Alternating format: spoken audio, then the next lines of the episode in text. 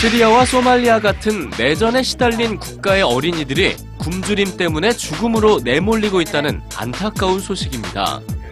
지난달 25일 유엔 아동 기금은 레바논 지역의 시리아 난민 아동 가운데 약 2천 명이 먹을 것이 없어 죽음의 위기에 처했다고 밝혔는데요.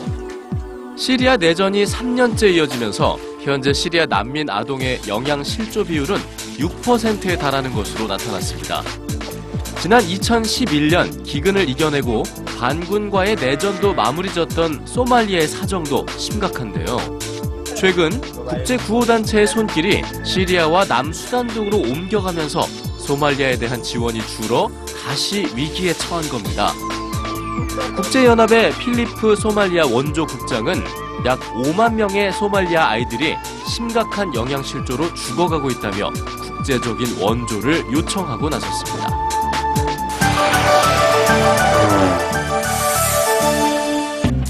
영국 정부가 학교의 수업 시간을 연장하고 방학 기간을 줄이는 방안을 검토 중입니다. 계획안에 따르면 현재 오전 8시 30분부터 오후 3시 10분까지인 학교 일과 시간이 오전 9시부터 오후 6시까지로 늘어나게 되는데요. 또 방학 기간은 13주에서 7주로 짧아집니다. 정부는 이를 통해 청소년 범죄율이 줄어들고 교육 수준은 향상될 것으로 기대하고 있는데요. 학생들이 학교에서 머무는 시간이 늘어남에 따라 학부모의 자녀 양육 부담이 줄어 부모들은 일에 더욱 집중할 수 있게 될 것이라고 덧붙였습니다.